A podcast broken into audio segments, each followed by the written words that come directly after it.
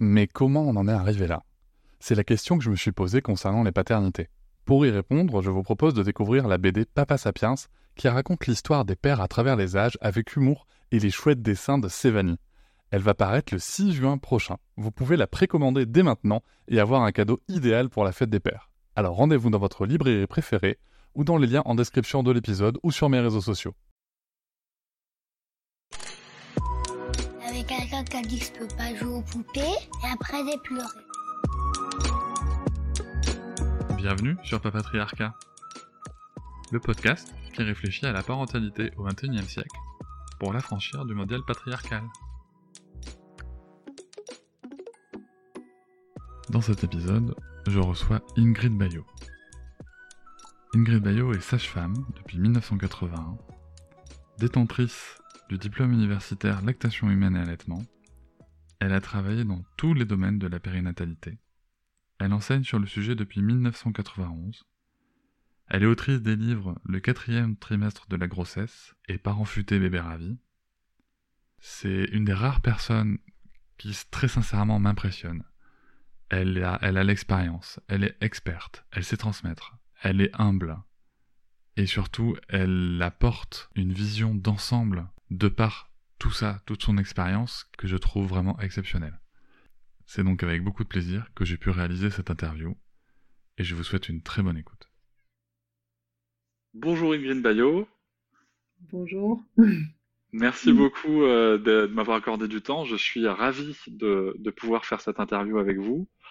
J'ai pu découvrir votre travail euh, grâce à, des connaissances qui sont euh, très proches du sujet de l'allaitement et j'ai pu aussi lire votre livre, Le quatrième trimestre de la grossesse, que j'ai trouvé exceptionnel, génial, Vraiment un livre que tous les parents devraient prendre le temps de lire. Euh, il est accessible, il est très complet, documenté. Vous ne mâchez pas vos mots. Ça fait franchement du bien à lire. Pour plein de parents, ça ferait beaucoup de bien à lire. Voilà. Donc déjà, merci pour ce travail. merci. Euh, et, j'ai quelques questions euh, qui sont venues, notamment par rapport à la situation de, sur l'allaitement en France et tel qu'il peut être vécu. J'en ai parlé dans la partie 1. Aujourd'hui, l'allaitement, c'est quand même quelque chose qui est reconnu comme très positif comme sûrement un des meilleurs moyens euh, d'alimenter l'enfant. Avec tout ce positif qu'on peut en dire, comment ça se fait que l'humain, du moins l'humain occidental, euh, en est arrivé à en faire une pratique qui est presque marginale? Marginale ou qui paraît curieux, ou rien que le simple fait de dire que c'est le meilleur montre bien qu'il est sorti de la normalité. Parce que l'allaitement, il n'est pas meilleur, il est normal. c'est la norme. Hein non, non, mais c'est toute une nuance de langage déjà, mais ça, ça montre bien d'où est-ce qu'on le regarde. Hein. Pourquoi c'est devenu bon, C'est déjà un peu moins marginal maintenant qu'il y a 30 ans, hein, quand, je pense à ce que j'ai entendu comme information sur l'allaitement quand moi j'ai eu mes enfants et quand j'étais étudiante sage-femme. Euh, on a quand même progressé, quoi. On a, progressé, c'est sûr. Comment ça se fait? Alors, euh, vous répondre, c'est ouf. c'est vaste parce qu'il faut, faut vraiment partir de très loin, je pense. Bon, de toute façon, s'il n'y avait pas eu d'allaitement, on ne serait pas là pour en parler. Déjà, première chose. C'est la norme biologique de l'espèce et ce qui a permis à des bébés sapiens, qui naissent si matures et vulnérables, de s'adapter et de s'intégrer dans une communauté en ayant une figure d'attachement principale qui est sa mère et vers lequel il se retournait de manière euh, prioritaire. Par la suite, à partir de ce base, il s'en va vers les autres. Donc déjà, dans une tribu humaine du pré-néolithique, donc je parle là avant l'agriculture et la sédentarité, une maman qui allait n'est pas une maman isolée elle est dans son groupe, elle est dans sa tribu, et l'enfant qu'elle allait euh, va vers les autres petit à petit. Il y a un base très, très sûr, mais il va vers les autres. Comment est-ce que je peux dire ça? Ben, Par l'analyse anthropologique que j'ai beaucoup fouillé pour écrire mon livre, et par aussi toute la documentation qu'on a sur les peuples qui vivent encore comme ça maintenant. Qu'est-ce qui se passe avec la sédentarité? Quelque chose de très particulier. On va vivre dans des maisons au lieu de vivre dans la nature, ce qui veut dire que les bébés ne vont plus être portés. Alors, euh, ne plus être porté va avoir des conséquences considérables, à la fois sur la façon de voir les enfants et sur la façon de voir la maternité. Parce que qui dit bébé déposé, dit bébé qui pleure beaucoup, donc devient un bébé gênant. Donc on va commencer à vouloir l'éduquer parce qu'il gêne tout le monde. L'autre chose, c'est un bébé moins souvent allaité. Si les femmes euh, portent moins leur bébé, elles l'allaitent moins souvent, elles vont redevenir enceintes plus tôt. Autre chose qui est en lien avec l'agriculture, c'est la consommation des hydrates de carbone qui va augmenter énormément. Donc les femmes vont être plus grasses, plus enveloppées, elles vont moins bouger, elles vont être moins musclées, donc elles vont devenir plus fragiles aussi. Enfin, pas tout de suite, hein, parce que quand même les rurales, ça travaille fort. Euh, mais je vous donne les grandes lignes parce qu'on doit faire court. Et à partir de là, elles vont être fécondes plus tôt, beaucoup plus tôt dans leur vie, et elles vont avoir beaucoup plus d'enfants. Tout le monde parle de la révolution démographique du néolithique. Mais quand on creuse un peu, on se rend compte que c'est la catastrophe démographique du néolithique, parce que le nombre d'enfants va augmenter énormément, mais ce qui va augmenter aussi énormément, c'est la mortalité avant 5 ans. Pourquoi? Parce que la, proximité et la promiscuité avec les animaux qui vont être domestiqués va créer des problèmes énorme d'élimination de, bah, de ce que produisent des animaux quand ils sont parqués.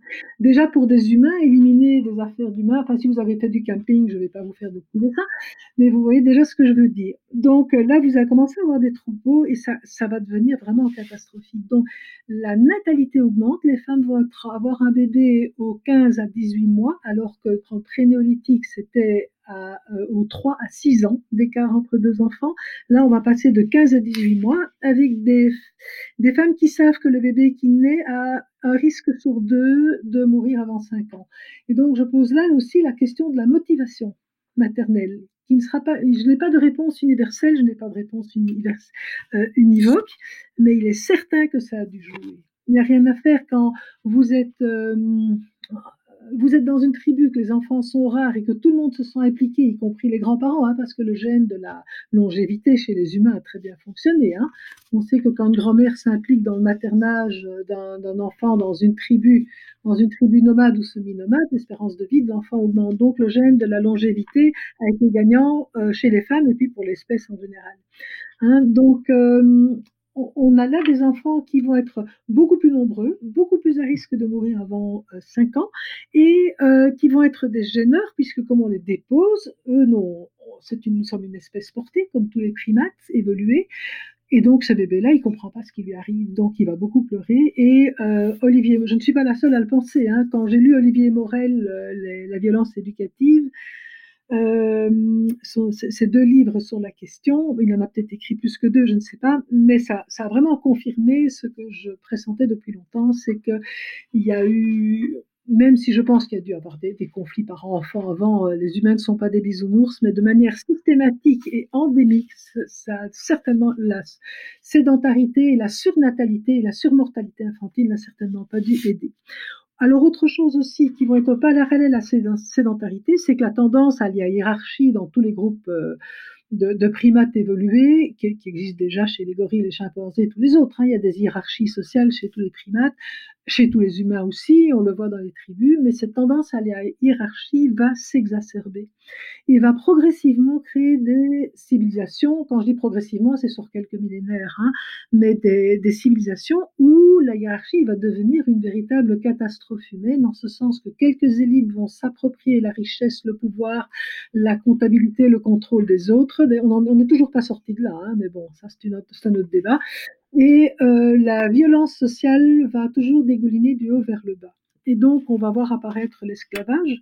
Hein, et dans le, bas de la société, on va voir de manière euh, catastrophique les femmes. Parce, pourquoi? Parce qu'elles sont enceintes tout le temps, parce qu'elles sont donc en situation de fragilité de plus en plus souvent, avec des enfants qui, qui meurent. Et donc, on va inventer alors si la femme devient euh, l'esclave de, son conjoint et de, tout le monde, même si un homme est esclave, il a encore plus bas que lui, il a une femme esclave, euh, on va inventer le devoir conjugal et on va donc inventer le devoir de reproduction. Je n'ose même plus parler de maternité. Alors là, je vous fais un raccourci énorme parce qu'entre les équilibres du pré-néolithique qui sans être tout rose n'était pas tout noir non plus. Donc il y avait là un équilibre homme-femme et un équilibre dans la natalité et dans l'implication des différentes générations autour de l'enfant. Hein. Le maternage a toujours été communautaire dans notre histoire. Euh, il y a, euh, avec la sédentarité, l'agriculture, la surnatalité, la surmortalité infantile, les hiérarchies sociales et les violences, dans tout cela, entre euh, des, situations les plus graves qu'on a pu voir dans l'histoire, il y a toute une série d'intermédiaires où il y a eu des périodes d'équilibre. Hein, la plus proche de nous a quand même été certaines périodes du Moyen Âge avec des périodes de paix et d'équilibre relatif entre hommes et femmes dans les ruralités, par exemple. On a tellement besoin des uns des autres que même si les hommes avaient, d'après l'Église, le pouvoir officiel, euh, suprématie sur les femmes, il y avait toute une série de contre-pouvoirs et ça, ça très bien. Donc, alors là-dedans, dans ces hiérarchies-là, qu'est-ce qu'on va voir très rapidement? C'est que les femmes qui sont euh, dans, d'en haut, dans les classes dominantes, ça ne va pas du tout les intéresser, la maternité. Et donc, dès euh, les premières grandes civilisations autour de la Mésopotamie, on va voir déjà dans le code d'Amourabi, on voit des règles et des lois autour des nourrices. Donc elles vont déléguer le maternage de l'enfant, ce qui va se, voir dans toutes les, classes sociales, dans toutes les classes dominantes au cours de l'histoire, mais ça va rester un phénomène très euh, accessoire. C'est une petite partie de la population qui utilise des nourrices, des servantes ou des esclaves pour nourrir ses enfants, et ce n'était pas forcément des catastrophes sociales, hein, parce que quand on lit Homère, l'Iliade et l'Odyssée, quand Ulysse revient chez lui, la première personne qui va saluer, ce n'est pas euh, même pas sa femme. De toute façon, il y a tous les courtisans autour qui sont prêts à le tuer, donc euh, il faut mieux être prudent. Mais il est recueilli par une bergère qui vit euh, pas loin de la côte et qui le reconnaît parce qu'elle l'a nourri et elle le reconnaît une tache de vin sur la plante des pieds. Si je me souviens bien, les classiques. Et donc il tombe dans les bras d'un de l'autre. Donc on voit qu'il y avait, qu'il pouvait y avoir même dans ces histoires de nourrices de très très belles histoires. Hein, D'autre part aussi, ces nourrices vivaient avec la famille de l'enfant l'été, donc il n'y avait pas forcément des séparation. Là où ça va devenir un peu plus euh, euh, gore, si j'ose dire, c'est avec l'avènement euh, de, ce qu'on appelle les temps modernes parce que cette tendance à, déléguer les bébés à d'autres, déjà, le, maternage communautaire est déjà une tendance normale de l'espèce humaine. Hein. Une mère ne, devrait pas se retrouver seule responsable de son enfant. C'est euh, une charge beaucoup trop lourde. Hein. Donc maintenant, il y a les pères qui s'appliquent, mais ben, bon, ça on en reparlera tout à l'heure. Mais donc, qu'est-ce qui va se passer après le Moyen Âge, euh, après l'époque féodale? On va avoir cette période, ce qu'on va appeler l'avènement de la bourgeoisie. Or, la bourgeoisie, qui va avoir de plus en plus d'argent, parce que le capitalisme va vraiment commencer là, euh, va supplanter la noblesse qu'elle va à la fois admirer, haïr et vouloir imiter.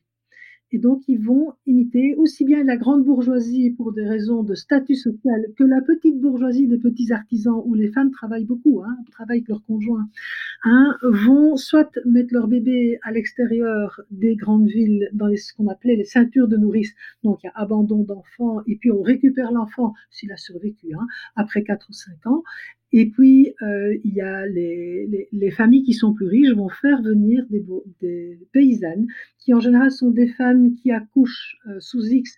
Hein, en France, c'est toujours encore permis d'ailleurs, hein, qui ont accouché de manière anonyme dans une maternité, qui ont abandonné leur enfant et qui se placent dans les bureaux de nourrices. Et là, on arrive alors au 18e, 19e siècle. Hein, et donc, on voit que l'allaitement, alors qu'il était très très très normal dans la ruralité. Et je vous rappelle quand même que jusqu'à la guerre 14-18, la ruralité, c'était les 4 5 de la France. Hein. Cet allaitement va devenir un stigmate, un, des femmes rurales qui sont méprisées par l'ensemble de la bourgeoisie, et deux, le non-allaitement est un signe d'ascension sociale. D'abord en lien avec euh, la, je veux dire avec un statut très élevé, avec la noblesse, et puis en lien avec la haute bourgeoisie. Hein. Et donc, ça fait qu'on on arrive là dans une vision de l'allaitement et de la maternité qui est euh, très, très particulière. Hein, si on est une femme bien, oui, on a des enfants, oui, mais pas trop. Et puis, on ne s'en occupe pas trop non plus, hein, parce qu'on est quand même une femme libre. Et euh, va s'ajouter à ça tout le mouvement de ce qu'on a appelé la libération des femmes, euh, qui, vu l'époque, et vu les sensibilités de l'époque, ont d'abord été anti-maternité, ce qu'il faut comprendre, hein, parce que euh, je, connais un peu l'histoire de, de, Simone de Beauvoir, et quand, notamment quand elle a décrit l'histoire de sa mère et tout, on comprend que la maternité, c'était l'anéantissement total. Ce que c'était pour beaucoup de femmes, hein, il faut quand même réaliser. C'est, euh, je dis toujours que le, christianisme a été le premier, la première religion à offrir un choix aux femmes, un choix qui nous paraît dérisoire actuellement. C'est entre être marié à quelqu'un et, et se faire faire des enfants et de préférence beaucoup parce qu'il va en mourir beaucoup, ou bien c'est avoir une vie intellectuelle et être moniale. Et avoir une vie spirituelle et être moniale. Bon, évidemment, ce choix-là n'intéresse plus personne. Hein. On veut tout, on veut avoir tout, évidemment, bien sûr. Quitte à ce que la spiritualité prenne des formes plus diverses que ce que les débuts du christianisme ont permis, mais c'était quand même une révolution incroyable. À la fin de l'époque romaine, c'était inimaginable comme choix. C'est pas pour rien qu'on les a massacrés, hein, les premiers, voilà. Alors, je ne sais pas si j'ai répondu à votre question, mais pourquoi est-ce que c'est devenu une pratique marginale? Mais à cause de la vision qu'on en a. C'est bon pour les rurales, c'est en lien avec la pauvreté, surtout qu'en France a été le pays record de mise en, en. Hein. Il y a énormément de, de, nourrices en France. Et il y a 25 ans, quand je donnais des formations dans tout l'ouest de la France, euh, il y a régulièrement encore, on m'a dit Ah, mais moi j'ai une grand-mère qui a été nourrice quelquefois, puis elle a pu se constituer une dot, et puis elle a pu se marier, avoir des enfants pour de vrai. Il ne faut pas oublier que pour être nourrice, il fallait avoir eu un enfant et qu'on ne gardait pas. Donc derrière chaque enfant allaité par une nourrice, il y a deux abandons, l'enfant de la femme pauvre et l'enfant de la nourrice, qui étaient mis à l'assistance publique, où euh, jusqu'au tout début du XXe siècle, il y en avait neuf risques sur dix de mourir avant un an. C'est les taux de mortalité maximum de notre dans notre espèce, hein, de manière systématique.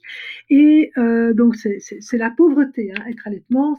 Et puis euh, maintenant, ah, dans ma famille, on a assez d'argent pour nourrir notre enfant autrement qu'au sein. C'est vraiment lié à la, pauvreté, à une sous-classe sociale, à une vision pauvre, ou alors c'est quand on est riche maintenant, on n'est plus en nourrice, maintenant on donne le biberon. Et je le vois aussi chez certaines femmes euh, immigrées, hein, euh, que ça soit d'Asie ou d'Afrique, je ne fais pas de généralité, hein, mais j'ai entendu des témoignages qui me disaient, euh, je, voulait que je qu'on prenne des photos d'elle donnant le biberon à son bébé pour envoyer à sa famille en Afrique, alors qu'elle allaitait mais elle envoyait des photos avec le bébé au biberon. Parce que ça, ça fait chic. Ça, ça fait occidental, ça fait civilisé. Et je me souviendrai toujours d'une jeune femme médecin euh, qui était en, stagiaire pour être obstétricienne. Et euh, quand je lui parlais d'allaitement, mais elle, me regardait d'un air horrifié, mais elle dit Mais Ingrid, l'allaitement, c'est bon pour les mamas dans la brousse. Hein. Et elle en était en fait à la génération des premières, euh, des premières femmes féministes. Et je ne sais pas ce qu'elle avait vu des mamas dans la brousse, mais ça n'avait pas l'air d'être très très joli dans ses représentations. Donc, euh, on ne peut pas extirper l'allaitement, qui est dire que c'est un geste naturel, c'est un geste hautement culturel et qui est imprégné de la culture où l'on vit. Voilà donc. et, et, merci pour toutes ces précisions. En effet, ça vous, il y, a, il y, a, vraiment toute cette histoire qui est impressionnante à, à découvrir euh, dans, dans, votre livre et, et qui explique euh, la vision de cette maternité et de, cette, et de cet allaitement. Il y a, il y a un, deuxième, euh, un deuxième aspect qui m'a marqué, moi, vraiment, dans votre livre. Vous parlez de la, de la mortalité euh, au niveau de, de, de la, dans les endroits où on abandonnait les enfants, en fait. Et, euh, oui. et, et, vous parlez de la, de la naissance de la puériculture. Ah oui. Oui, effectivement. C'est que euh, qui s'occupait des bébés? Les rurales, les servantes, les domestiques, c'est-à-dire des gens qui n'écrivaient pas et qui ne pensaient pas ce qu'elles faisaient. Ça se faisait par, et on faisait comme ça par transmission d'une génération à l'autre. Et personne ne remettait en question. Il y avait là-dedans des gestes de gros bon sens et des gestes qui nous paraissent d'une cruauté invraisemblable, comme par exemple d'emmailloter les enfants très très serrés et de les suspendre à un clou. Hein, dans la ruralité, ça s'est beaucoup fait parce que quand un enfant naissait au début de l'été, ben, il fallait que la femme aille faire les foins et que dans une ferme, si on ne suspend pas un bébé à un clou, ben, il y a des rats dans les fermes. Donc on ne laisse pas un bébé dans un berceau s'il n'y a personne pour le surveiller. Donc vous voyez, il y a des... Et puis aussi, il faut qu'il se taise. Alors pour se taise, eh ben, on prend un chiffon imprégné de calvados et on lui met dans la bouche. Et alors on se tait. Il se tait très bien. Dans les classes dominantes, on mettait de l'opium aussi sur les tétines, j'ai lu. Hein, alors il y avait des arrêts respiratoires, euh, hein, voilà. Euh, voilà, donc c'est oui, oui, il y a des, choses assez. Enfin bon, tant qu'il était baptisé, euh, ça allait, tout le monde était content. Et quand, je me souviens même ma grand-mère qui me disait, ma grand-mère paternelle me disait toujours qu'un enfant c'est très simple, un bébé c'est très simple, il est propre, il a mis à manger, il n'a donc besoin de rien. Et s'il pleure, s'il a de manger, c'est qu'il est un caprice. On vérifie s'il n'y a pas une, la fameuse épingle de nourrice et s'il a pas fait des, s'il faut pas changer sa couche, et bon, si, sinon il pleure, quoi, hein, voilà. Hein, et tout le, monde, tout le monde faisait comme ça. Et donc ces femmes-là n'ont pas réfléchi, n'ont pas pensé, n'ont pas, n'ont pas écrit. Et alors qu'il y avait pourtant, je pense, des choses, notamment dans le bercement. Quand on voit les, les très vieux berceaux, ils de quoi les bercer, il y a de moyen de bercer. Je crois que si un bébé est peu pris dans les bras, s'il est emmailloté, il est quand même mieux contenu que s'il est tout seul dans un berceau sans contenant. Donc voilà. Donc, euh, qui s'y a commencé à théoriser les soins au bébé Mais c'est d'abord réaliser que en, Europe de l'Ouest et, particulièrement en France, il y a eu énormément d'abandon d'enfants entre le 17e, 18e et 19e siècle, et pas seulement dans les classes pauvres, hein, dans certaines classes bourgeoises aussi, surtout à partir de la loi sur l'héritage. Hein, quand c'était, euh, euh, on a interdit que ce soit l'aîné qui hérite de tout, il a fallu partager l'héritage entre tous les enfants. Donc là, on a commencé à abandonner des cadets ou à pousser un peu pour que la cadette rentre au couvent ou dans la prêtrise. Là. Vous voyez le genre de vocation que ça pouvait donner. Et donc, euh, on a, dans tous ces abandons d'enfants, juste pour vous donner une idée, il y a eu des ordres religieux qui ont été fondés pour pouvoir euh, faire face à ces abandons, parce qu'on les abandonnait un peu n'importe où. Et par exemple, Saint Vincent Paul est un des plus célèbres, et on a tenu des registres. Hein. donc on arrivait jusque, euh, pour le seul institut Saint-Vincent de Paris des enfants trouvés, on arrivait vraiment dans les heures de gloire, là, 18e, à si je me souviens, autour de 2500 enfants par an de bébés qui arrivaient, dont les 9 dixièmes décédaient avant, euh, avant un an. Hein, mais il faut réaliser qu'ils étaient à plusieurs par berceau, qu'on donnait euh, du lait de vache non pasteurisé, coupé avec l'eau de la ville, non, sans aucun contrôle sanitaire, dans des biberons à goulot étroits, impossibles à nettoyer, et avec des tétines qui, ressemblaient à des chiffons, des bouts de cuir et des choses comme ça. Et bien souvent aussi, les enfants mangeaient seuls. Ils n'étaient pas pris dans les bras. D'accord? Donc, euh, donc, vous imaginez le niveau d'immunité, ces enfants-là mouraient, comme on dit, comme des mouches. Et donc, euh, avec quand même, il y a des médecins qui se sont impliqués, il y a des personnels soignants qui ont commencé à réfléchir à comment faire survivre des enfants sans mère et sans allaitement à grande échelle. Et là, il y a un tournant quand même qui s'est passé autour de Pasteur. Je dis autour parce qu'il n'est pas le seul. Hein. Il y en avait d'autres qui avaient commencé déjà à se douter que l'hygiène avait une importance capitale autour des enfants et des femmes en couche aussi d'ailleurs. Et euh, on a commencé vraiment début du XXe siècle à avoir une, un, une bien meilleure survie des enfants quand on les a lavés, quand on a nettoyé les linges, quand on a stérilisé, enfin quand on a nettoyé, on a augmenté l'hygiène hospitalière, enfin l'hygiène de ces hospices d'enfants, euh, qu'on a stérilisé les biberons parce qu'on avait les autoclaves, parce qu'on avait les caoutchoucs, l'importation de caoutchouc permettait d'avoir des tétines qui se stérilisaient, on a bouilli l'eau, on a pasteurisé le lait et donc on est passé là, grosso modo, de 90% de mortalité an à 25%, ce qui est un succès médical absolument phénoménal.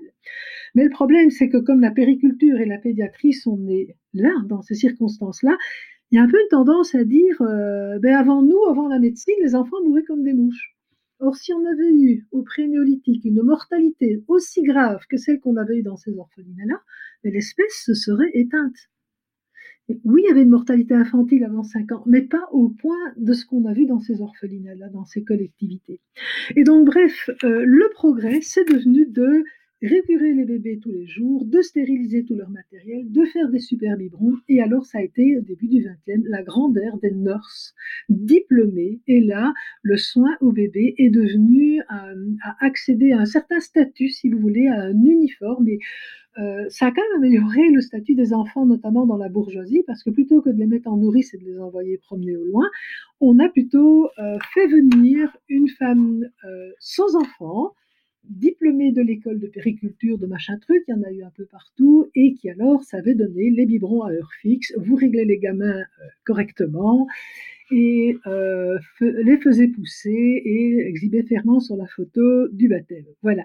Hein, donc on a, mais je vous dis, ça, ça a mis le, fin au commerce des nourrices. Donc il faut toujours relativiser. Hein, je veux dire, ça, ça a été une amélioration quand même parce que le rapprochement des enfants de la case bourgeoise a permis à ses parents de les observer. Alors, je dis pas que tous les parents plaçaient leurs enfants. Hein. Je donne des grandes lignes ici, mais il faudrait mettre des nuances et de la subtilité dans tout ce que je dis parce que je veux pas avoir l'air de décrire un tableau très noir et qui condamnerait des générations de parents comme ça, parce que tout cela s'est fait de manière euh, plus ou moins forte, avec plus ou moins de nuances.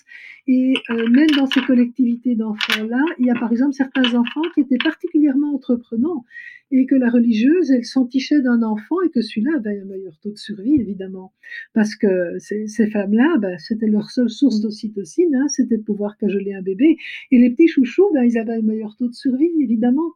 Et cela avait peut-être une chance de continuer leur vie, quoi. Hein, euh, donc voilà, donc la périculture, et nous traînons encore ce boulet-là maintenant, qui a été théorisé dans ces collectivités d'enfants-là, est une périculture qui est très rigide, qui vise pas le développement de l'enfant, mais qui vise la survie d'enfants sans mère et sans allaitement.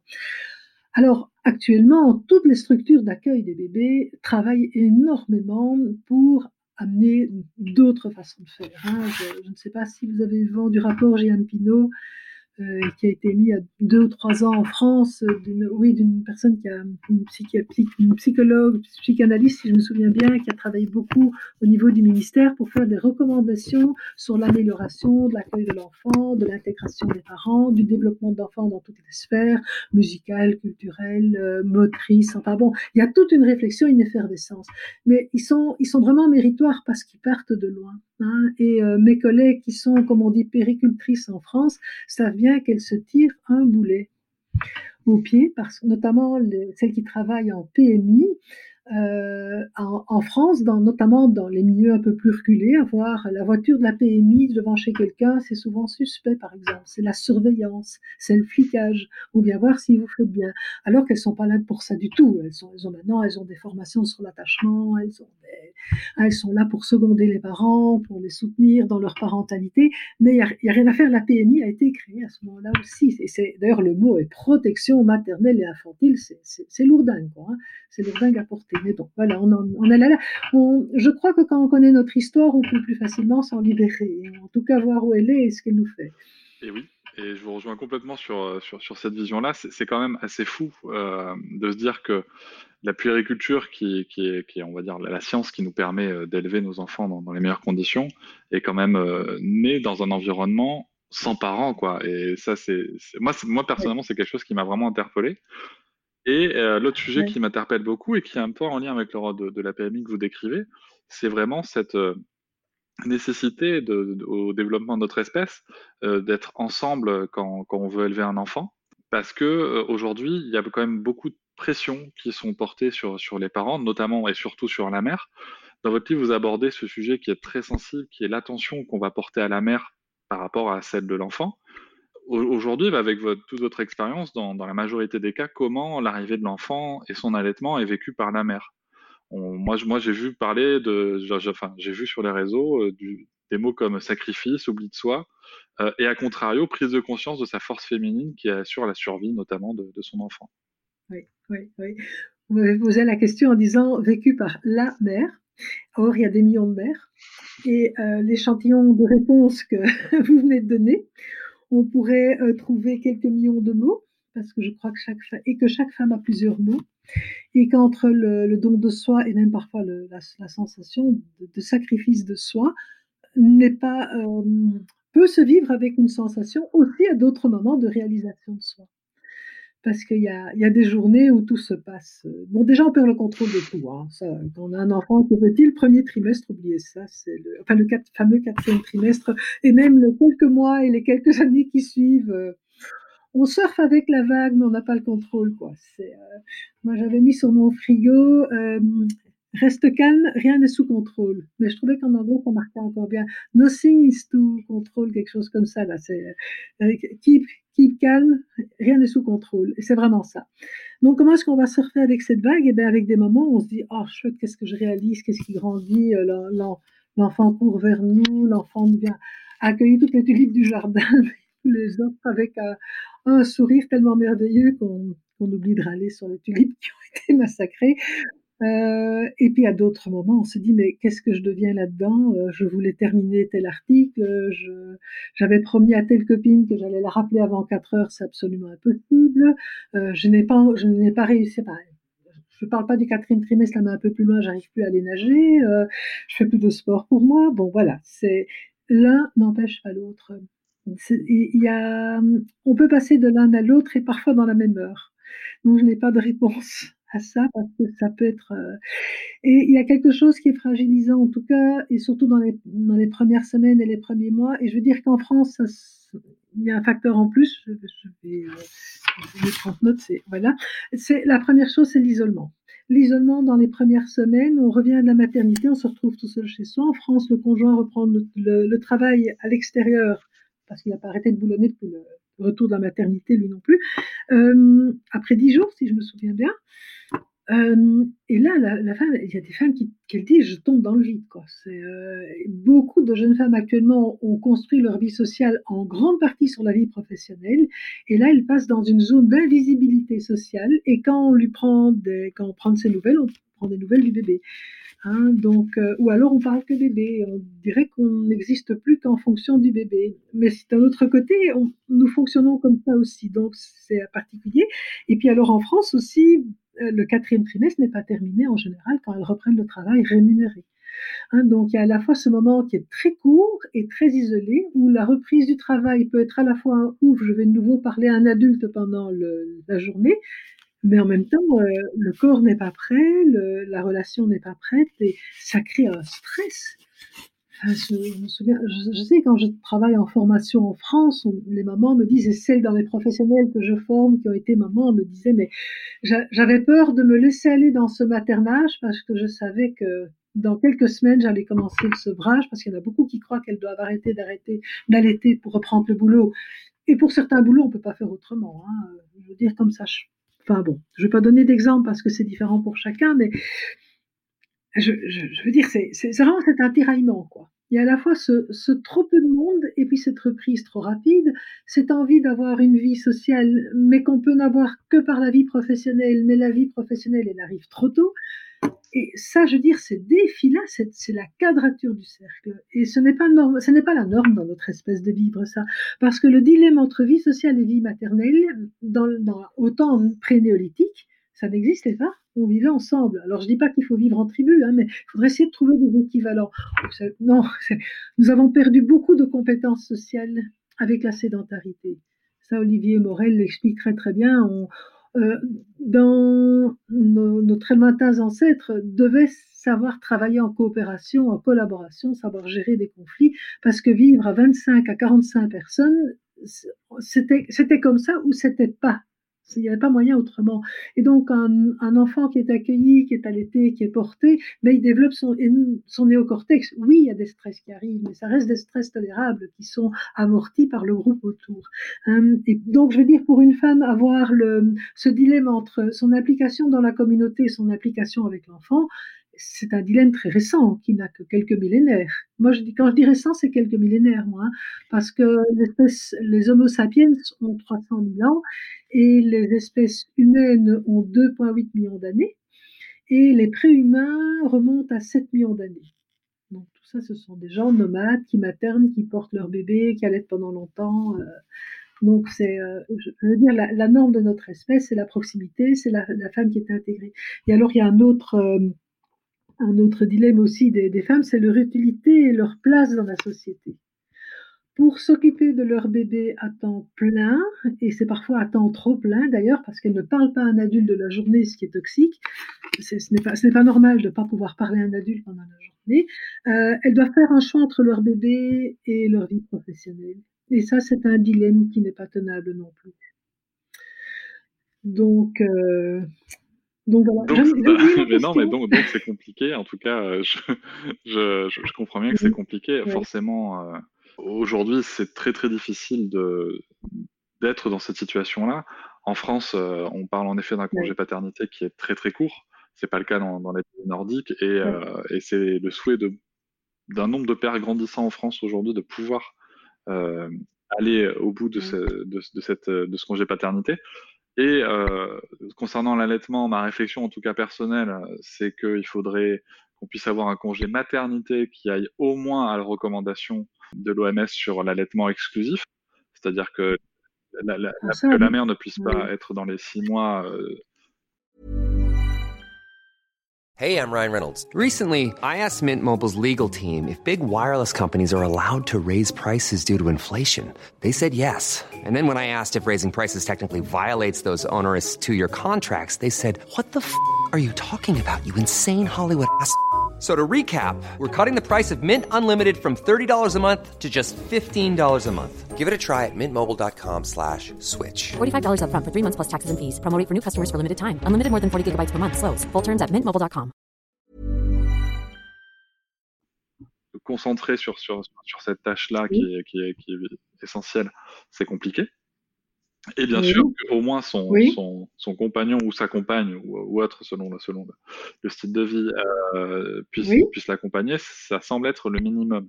Parce que quand vous parlez de, justement de, de, du besoin communautaire, c'est vrai que moi, je me, je me rappelle très bien personnellement euh, les moments où, euh, où je m'occupe de l'enfant, sans, sans même quitter le domicile, mais les moments où je m'occupais de l'enfant pendant que ma compagne pouvait discuter avec nos amis, la famille, d'autres choses, en effet, que du bébé. Euh, Enfin, c'était des moments qui Mhm. avaient l'air très libérateurs. Oui. Ah oui, c'est sûr. C'est sûr, c'est essentiel, c'est la bouffée d'oxygène. Sur- Surtout qu'au départ, bon, ça reste quand même assez symbiotique au départ, la relation mère-bébé, mais très vite, dès que ça se sécu- un bébé qui est sécurisé sur le plan de l'attachement, ben, il va passer dans ses comportements d'exploration. Il va vouloir explorer le monde à l'extérieur de lui, c'est-à-dire sortir de la bulle maman-bébé. Il va aller vers papa, il va aller vers grande sœur, les parrains, marraines, et ainsi de suite. Donc, je veux dire, les bébés humains sont de base curieux, sociaux. Nous avons un cerveau social euh, énorme et qui est fait pour ça. Et donc, il va créer alors des figures d'attachement dites secondaires, mais qui sont essentielles à son développement et à l'oxygène oui. de la maman. Le, maternage humain est un maternage communautaire, oui. Alors qu'on a retrouvé de manière diverse, hein, puisque le, bon, moi, je, en- en- encore avec 30 ans de, recul, je bénis toujours la gardienne des enfants, qui est devenue vraiment une figure d'attachement pour eux et une personne importante dans leur vie, et les grands-parents, et puis les marraines aussi. Donc, je, veux dire que c'était très, très important et bien organisé. c'est- Ce réseau-là autour euh, de moi m'a permis de, oui, de retrouver cet oxygène-là, cette vie sociale, bon, la vie professionnelle aussi de toute façon, mais je veux dire, il y a, en dehors de la vie professionnelle, il y a une vie sociale aussi. Hein. C'est ça. Et d'ailleurs, vous, voilà. vous l'écrivez très bien dans votre livre. Il y a une phrase que, une phrase que j'ai notée qui m'a interpellé, qui est que l'allaitement est à la fois Oui. idéalisé, mais représente pour un certain nombre de femmes un idéal inatteignable. C'est- quand même, euh. Ah je- cette phrase, je la trouve Ah. très puissante et c'est quand même euh, dingue ce qui doit se passer pour le coup dans, dans la tête d'une mère qui allait et qui veut euh, avoir, avoir cet allaitement-là, quoi. Mhm. Oui, alors il y a plein de bricolages possibles avec les congés, avec les des heures supplémentaires. Enfin, tout le monde, euh, cha- chacune fait, fait ce qu'elle le mieux possible pour y arriver, pour arriver à avoir un petit peu plus euh, de, temps avec son bébé, pour se poser dans cette maternité et pour sentir quand est-ce qu'elle est prête aussi à aller à une autre étape, hein, pour sortir du cocon elle-même. Mais même quand elle est dans le cocon, elle a besoin de soins. Et puis elle aussi a besoin de, de soins, d'entourage. euh, voilà. Et euh, dans, dans le, justement, on parlait du, du, besoin de, de, s'en occuper à plusieurs. Ça tombe bien parce que si, on enlève le côté congé paternité, il y a aussi un père qui est là. Et dans quelle mesure, enfin, quelle est, la place du père, selon vous, dans, l'allaitement? Je crois qu'il y a beaucoup de formules possibles. Déjà, la première chose, l'allaitement. La place du père dans l'allaitement, si on a une vision de l'allaitement qui est l'allaitement nutritionnel, le bébé estomac, euh, et on alimente le bébé estomac, il n'y a pas de place pour le père. Si on voit le bébé autrement, comme un être de relation, cherche d'abord la continuité sensorielle transnatale, c'est-à-dire des repères sensoriels qui lui permettent de faire le lien entre la vie intra-utérine et la vie extra-utérine. Donc, par exemple, le mouvement, le bercement, la voix, les odeurs, euh, la voix de maman, mais la voix de papa aussi. Si papa a pris le temps de lui parler, euh, de, lui parler au-dessus du ventre, par exemple, la voix de papa, il va reconnaître. Hein. Euh, si le couple s'entend bien et que la voix du père et le toucher du père est associé chez la mère à une détente musculaire, le- l'enfant, le, fœtus va associer des sensations entre elles. Et moi, j'ai vu des bébés naissants ouvrir grand les yeux en reconnaissant la voix de leur papa qui leur parlait. C'était une évidence. hein. Donc, on part, pas, on part du bébé relationnel, sensoriel, qui a euh, des besoins de continuité sensorielle transnatale, qui va créer son camp de base de sécurité. Dans cette continuité-là, il va découvrir la tétée et l'allaitement. D'accord? Pourquoi? Parce que c'est sur le plan sensoriel, le, sein maternel et le corps maternel est un super parc d'attractions pour bébé. Et donc, il va faire l'expérience de l'allaitement et ça va amener une série de satisfactions. Mais ce bébé-là peut aussi trouver des repères sensoriels et des réassurances et des découvertes euh, à, travers la niche sensorielle du papa. J'aime bien cette expression-là, c'est de Boris Cyrulnik. Cette niche sensorielle qui est différente de la mère, mais qui est bienveillante également. Et donc, euh, ça va l'amener en dehors de sa zone de sécurité, ça va l'amener dans, euh, dans l'inhabituel. Je crois que s'il est sécurisé par sa première plateforme, si je peux dire, eh bien, il va être prêt à explorer et aller vers, papa. Et j'ai écrit un article sur mon site qui s'appelle Papa donne pas le sein, tant mieux. Hein. Euh, dire que l'allaitement prive le bébé de son père, c'est vraiment prendre le bébé pour un estomac sur pattes si on réalise que le bébé est d'abord un être relationnel et sensoriel avec des rythmes neurologiques qui vont évoluer très vite dans les deux premières années, c'est évident que le père nourrit le développement de son enfant, aussi bien sur le plan social, sur le plan sensoriel, sur le plan des expériences motrices. Moi, ce que je vois aussi, c'est que les papas vont verbaliser beaucoup les, progrès moteurs du bébé, par exemple. Ils vont en parler devant les autres. Et l'enfant entend ça, il sait qu'on parle de lui il entend la voix du père qui parle de lui, mais avec une intonation de fierté. Et ça aussi, ça l'enracine dans, euh, dans le monde, quoi. Alors, ce n'est pas la place du père dans l'allaitement, c'est la place du père euh, auprès de son enfant. Voilà. et l'allaitement est une partie. Et c'est très bien dit, en effet, la vie d'enfant ne se résume pas à l'allaitement, et, c'est quelque chose qu'il ne faut pas oublier. Euh, c'est ça qui est chouette. Il y a quand même pas mal d'idées reçues euh, sur, sur l'allaitement. Euh, moi, je peux, je peux vous citer quelques phrases que j'ai, auxquelles j'ai eu droit en tant que père d'un enfant allaité. Alors, je vous demande pas forcément toutes les commenter, mais juste qu'on essaye de, de, faire un point sur, sur un petit peu cette vision qui, qui, qui, qui a, qui, est, qui peut être très, très agressive par moment vis-à-vis -vis de l'allaitement. Donc, des phrases comme le lait, soit t'en as, soit t'en as pas le fait de dire que le lait industriel est meilleur mhm. pour l'enfant, il n'y a que des bonnes choses dedans. L'exclamation aussi de ta femme allait encore à 12 mois. Nathan, c'est possible d'avoir encore du lait à ce moment-là. Allaiter, c'est devenir l'esclave de son enfant, encore plus la nuit. Et oui. Et allaiter, c'est exclure le père de la relation de l'enfant, mais là, on vient d'y répondre, donc, euh, donc, voilà. Il y, a vraiment cette vision qui est euh, très, très noire. Oui, oui, oui, oui, et d'une méconnaissance incroyable. Hein il y a eu quand même une rupture de transmission pendant plusieurs années, hein. plusieurs générations, je dirais même, surtout en France. Hein. on a eu quand même, euh, oui, deux, trois générations sans allaitement, surtout dans, la, dans les villes. Dans les villes, l'allaitement a été euh, arrêté. Et, et, je veux dire aussi que les femmes ont massivement accouché à l'hôpital dans l'après-guerre.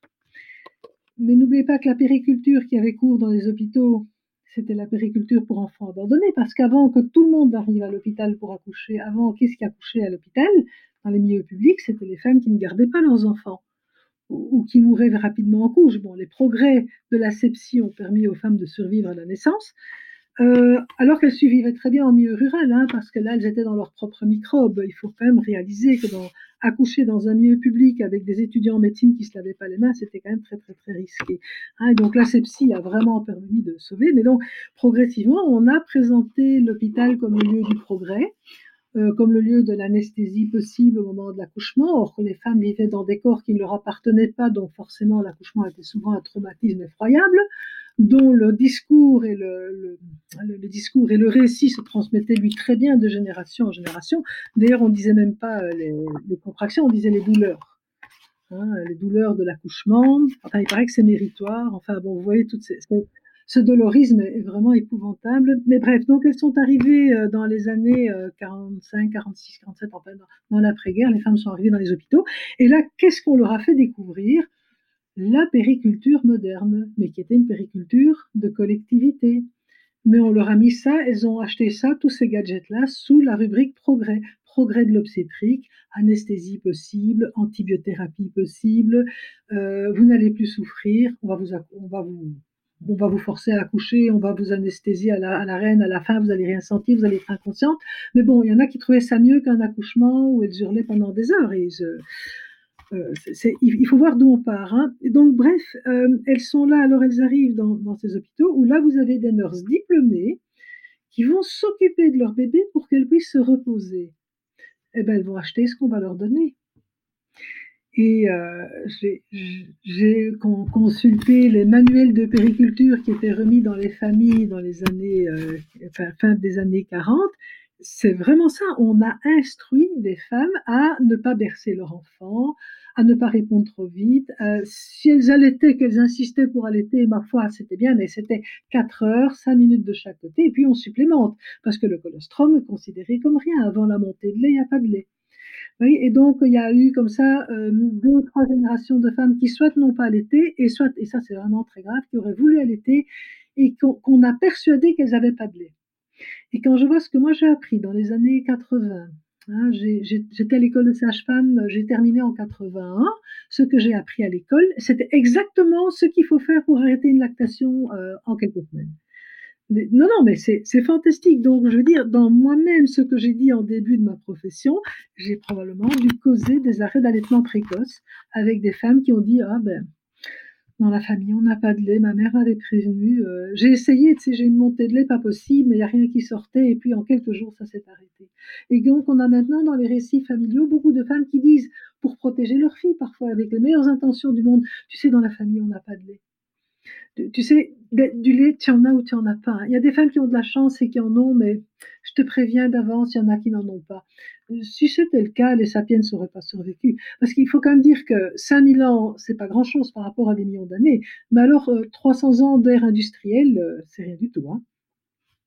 D'accord Donc, euh, quand on me dit que la, nous, on avait un pédiatre qui nous donnait cours de nutrition, qui disait qu'il nous donnait cours, il ne parlait que du biberon, mais la pédiatrie était sponsorisée par Nestlé à l'époque, hein, toutes les couveuses et tout ça. Mais enfin, bon, bref. Alors, il nous disait que la fonction lactante allait euh, diminuer, allait euh, s'atténuer chez les femmes civilisées. Qu'il allait plus avoir que les femmes émigrées qui allaient allaiter. Donc, profitez-en quand vous êtes en stage pour les observer. Alors, je vous dis pas le racisme latent qu'il y avait là derrière, parce qu'il parlait de ça avec un mépris pas possible, paix à son âme. Et, euh, et, il disait que les, les, les, femmes civilisées, donc les blanches, allaient bientôt, euh, d'ailleurs c'était déjà en cours, qui disait euh, totalement, ça allait être une évolution normale, la fonction latente allait disparaître. Eh bien, ben heureusement que non. non, non, non, non. D'ailleurs, il suffit d'une génération de femmes bien informées pour que ça revienne. C'est bien la preuve que ce qui est le petit vernis de fausse civilisation est très mince par rapport à la force eh oui, c'est, en tout cas, ça, laisse un bel espoir devant nous pour, euh, pour cet allaitement euh, que, moi je défends. Alors, vous avez, vous avez évoqué en effet le, le, sujet aussi qui est, qui est important, dont j'ai parlé aussi dans la, dans la partie 1 de, de, sujet sur l'allaitement, parce que j'ai évoqué euh, l'industrie du lait infantile. juste pour rappeler un chiffre que, que j'ai cité, qui a quand même qui est passé de de 2 milliards au niveau mondial de, chiffre d'affaires en, 1987 à 40 milliards en 2017, multiplié par 20 son chiffre d'affaires. Ah il y a un enjeu qui est économique, il y a un enjeu qui est capitaliste euh, et, il y a un enjeu qui est aussi, pour le coup, patriarcal, parce que je pense que les deux sont vraiment liés. Et ma question, pour le coup, c'est, selon vous, dans quelle mesure euh, le système patriarcal défini euh, comme celui euh, des dominants sur les dominés, celui qui est hiérarchisé, a joué un rôle dans la chute de la pratique de l'allaitement? Ouh là là, mais c'est tout ce que je vous ai expliqué dans la première partie. C'est la domestication des femmes. À partir du moment où la maternité, bon, d'abord la conjugalité devient un devoir, hein, et puis où la maternité devient une obligation, et une obligation qui est liée à un sous-statut et à un mépris des autres.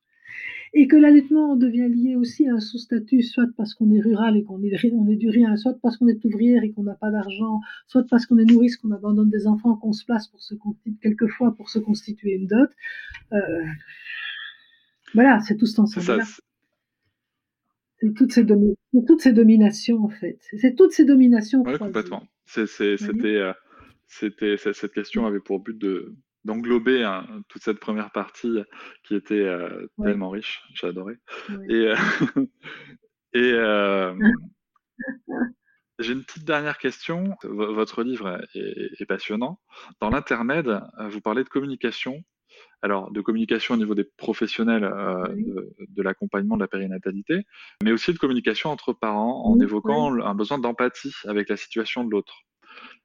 J'ai trouvé ça extrêmement intéressant et du ressenti que j'ai, de ce que je peux observer, du ressenti des gens que je peux connaître, j'ai l'impression que c'est plutôt le contraire que nous faisons parce qu'on est plutôt dans un mode, notamment sur l'allaitement versus le biberon, on sort les griffes dès que l'autre ne fait pas comme nous.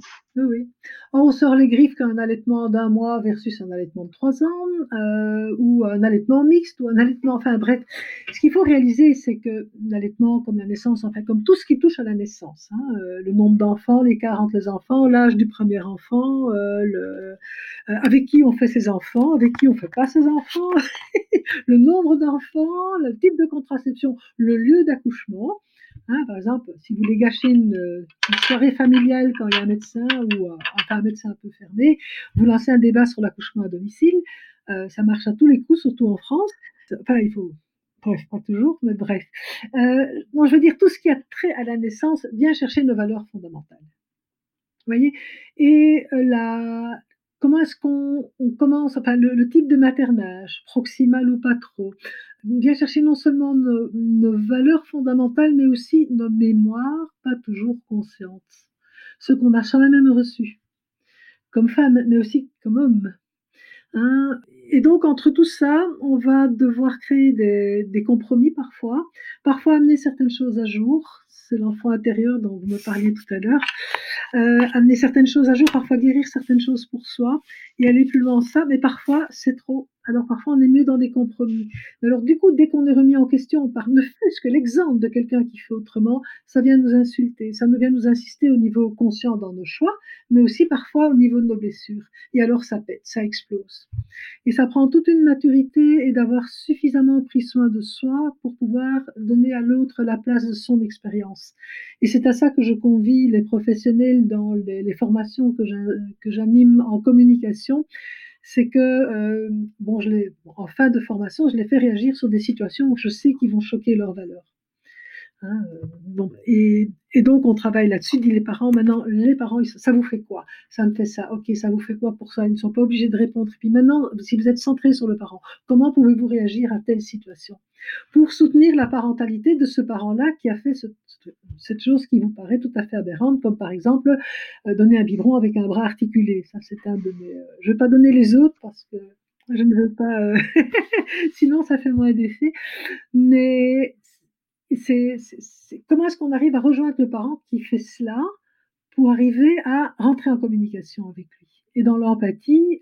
Alors, c'est un système qui a des limites, parce que si on voit de la maltraitance infantile, c'est sûr que là, nous avons aussi une mission de, de travailler avec ces parents-là pour ne pas continuer certains gestes. Ça, c'est évident. Mais il y a toute cette zone de flou entre le c'est tout blanc, c'est comme moi j'aurais fait, c'est merveilleux, c'est comme c'est ce bébé, il est bien, et ce oh là là, là ça va mal, on va faire un signalement. Il y a la zone entre deux, nous sommes dans le flou, et ça, ces zones-là viennent nous chercher très fort. Hein, et entre de professionnels à parents, oui, il faut être très attentif à ça, et de parents aussi. Mais ce n'est pas évident parce que nous, nous sommes en plein dedans. Quand nous, et oui, et ça, de vos derniers propos me, me rappellent encore une fois des, termes que vous utilisez dans votre livre, où vous expliquez qu'entre le seulement tout rose, tout est merveilleux, et le noir désastre, la, la grosse dépression que, peut, que peut être la parentalité, il y a quand même toute une palette de, de, de nuances, et, et qu'en effet, l'empathie peut venir euh, peut permettre euh, d'aller chercher cette palette et de communiquer entre nous avec la compréhension. Euh, moi, de mon côté, j'ai souvent l'habitude de dire qu'il ne faut pas se tromper de con, euh, qu'il vaut mieux chercher à comprendre au lieu de convaincre. Ah oui, d'accord. oui, c'est un, un, mes slogans, c'est toujours rejoindre plutôt que convaincre. Ben voilà, ça, ça, ça se rejoint. Mmh Nous allons arriver au terme de, cette entrevue. Euh, j'encourage tout le monde, très sincèrement, j'encourage tout le monde à lire votre livre euh, sur, les quatrièmes trimestres de la grossesse, que femmes comme hommes ou autres, parents en devenir ou, même grands-parents ou même des gens juste qui se posent des questions parce que il est vraiment très riche, il fait du bien. C'est un livre qui fait du bien, beaucoup de bien, en tout cas quand on le lit. Quel dernier euh, conseil vous pourriez avoir pour ces parents en devenir, ces parents qui se posent des questions? Voilà, un, conseil qui vous viendrait comme ça, spontanément, pour, pour essayer peut-être bah, de, les- de les- de les- de leur donner euh, une, une voix ou, ou un conseil sur, sur ce qui va leur arriver. Ouh là là, là vous me surestimez beaucoup. Ouh là là, en plus les conseils, c'est pas mon truc. Je- je- allez, je vais faire un gros effort. Ne restez pas seul, osez demander. Ne pas oublier que le... ce, n'est pas normal d'être tout seul avec un bébé. Et que une, mère, un père qui viennent d'accoucher, ils ont besoin d'enveloppes autour d'eux, d'enveloppes bienveillantes. Euh, pour le moment, si on laisse tout faire, ça va se traduire sous forme de fête, mais de fête un peu rapide avec plein de monde qui vient à la maternité. Bon, en période de confinement, on a un peu plus la peine, hein, mais ça fait souvent un grand élan avec beaucoup de cadeaux dont on n'a pas forcément besoin. Je dirais, construisez votre tribu postnatale, mais organisez-la avant. Organisez. La tribu postnatale, c'est savoir que peut-être que belle maman ou maman euh, n'a pas allaité ses enfants, mais elle est peut-être très bonne en cuisine et que lui demander des cadeaux de naissance sous forme de repas congelés ou de tartes et cela, va lui faire très plaisir de s'impliquer. D'ailleurs, sur mon site, on peut télécharger les bons cadeaux de naissance, qui sont tous des idées de cadeaux de naissance sous forme de service. Je crois qu'il est temps de sortir du mode consommation. On peut très bien demander des choses. Et ce- ces carnets, ces carnets de chèques cadeaux de naissance euh, sont en voie d'être traduites. Il y en a déjà, la version anglaise est déjà euh, prévue, mais la- la- l'allemande, la, néerlandaise, la, pour, la oh, attendez, est en train d'arriver. Bon voilà, ça va bientôt être disponible dans plusieurs langues. Et euh, ça peut être un outil de communication avec sa famille, pour une, une des façons de construire cette tribu postnatale.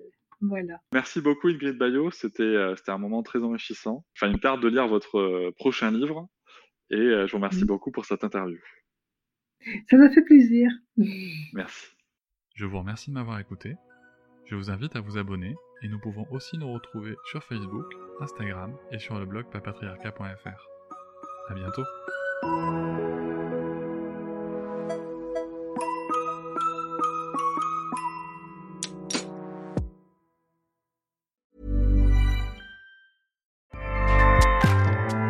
ACAST powers the world's best podcasts. Here's a show that we recommend.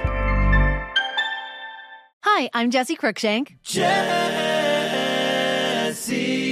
Cruikshank. I host the number one comedy podcast called Phone a Friend. Girl, let's phone a friend. Not only do I break down the biggest stories in pop culture with guests like Dan Levy and members of InSync, I do it with my own personal boy band singing jingles throughout because it's my show. It's your show, girl. New episodes of Phone a Friend Yeah. drop Thursdays wherever you get your podcasts. So work it, girl. Yeah, work it. Okay, that's enough. ACAST helps creators launch, grow, and monetize their podcasts everywhere. ACAST.com. Hop, c'est encore moins. Si tu veux soutenir le podcast, tu peux aussi t'abonner à Papatriarca Plus et découvrir chaque semaine un épisode bonus en plus des 60 déjà disponibles. À découvrir sur tes applis de podcast comme Pocketcast, Castbox ou encore Apple Podcast. À très vite.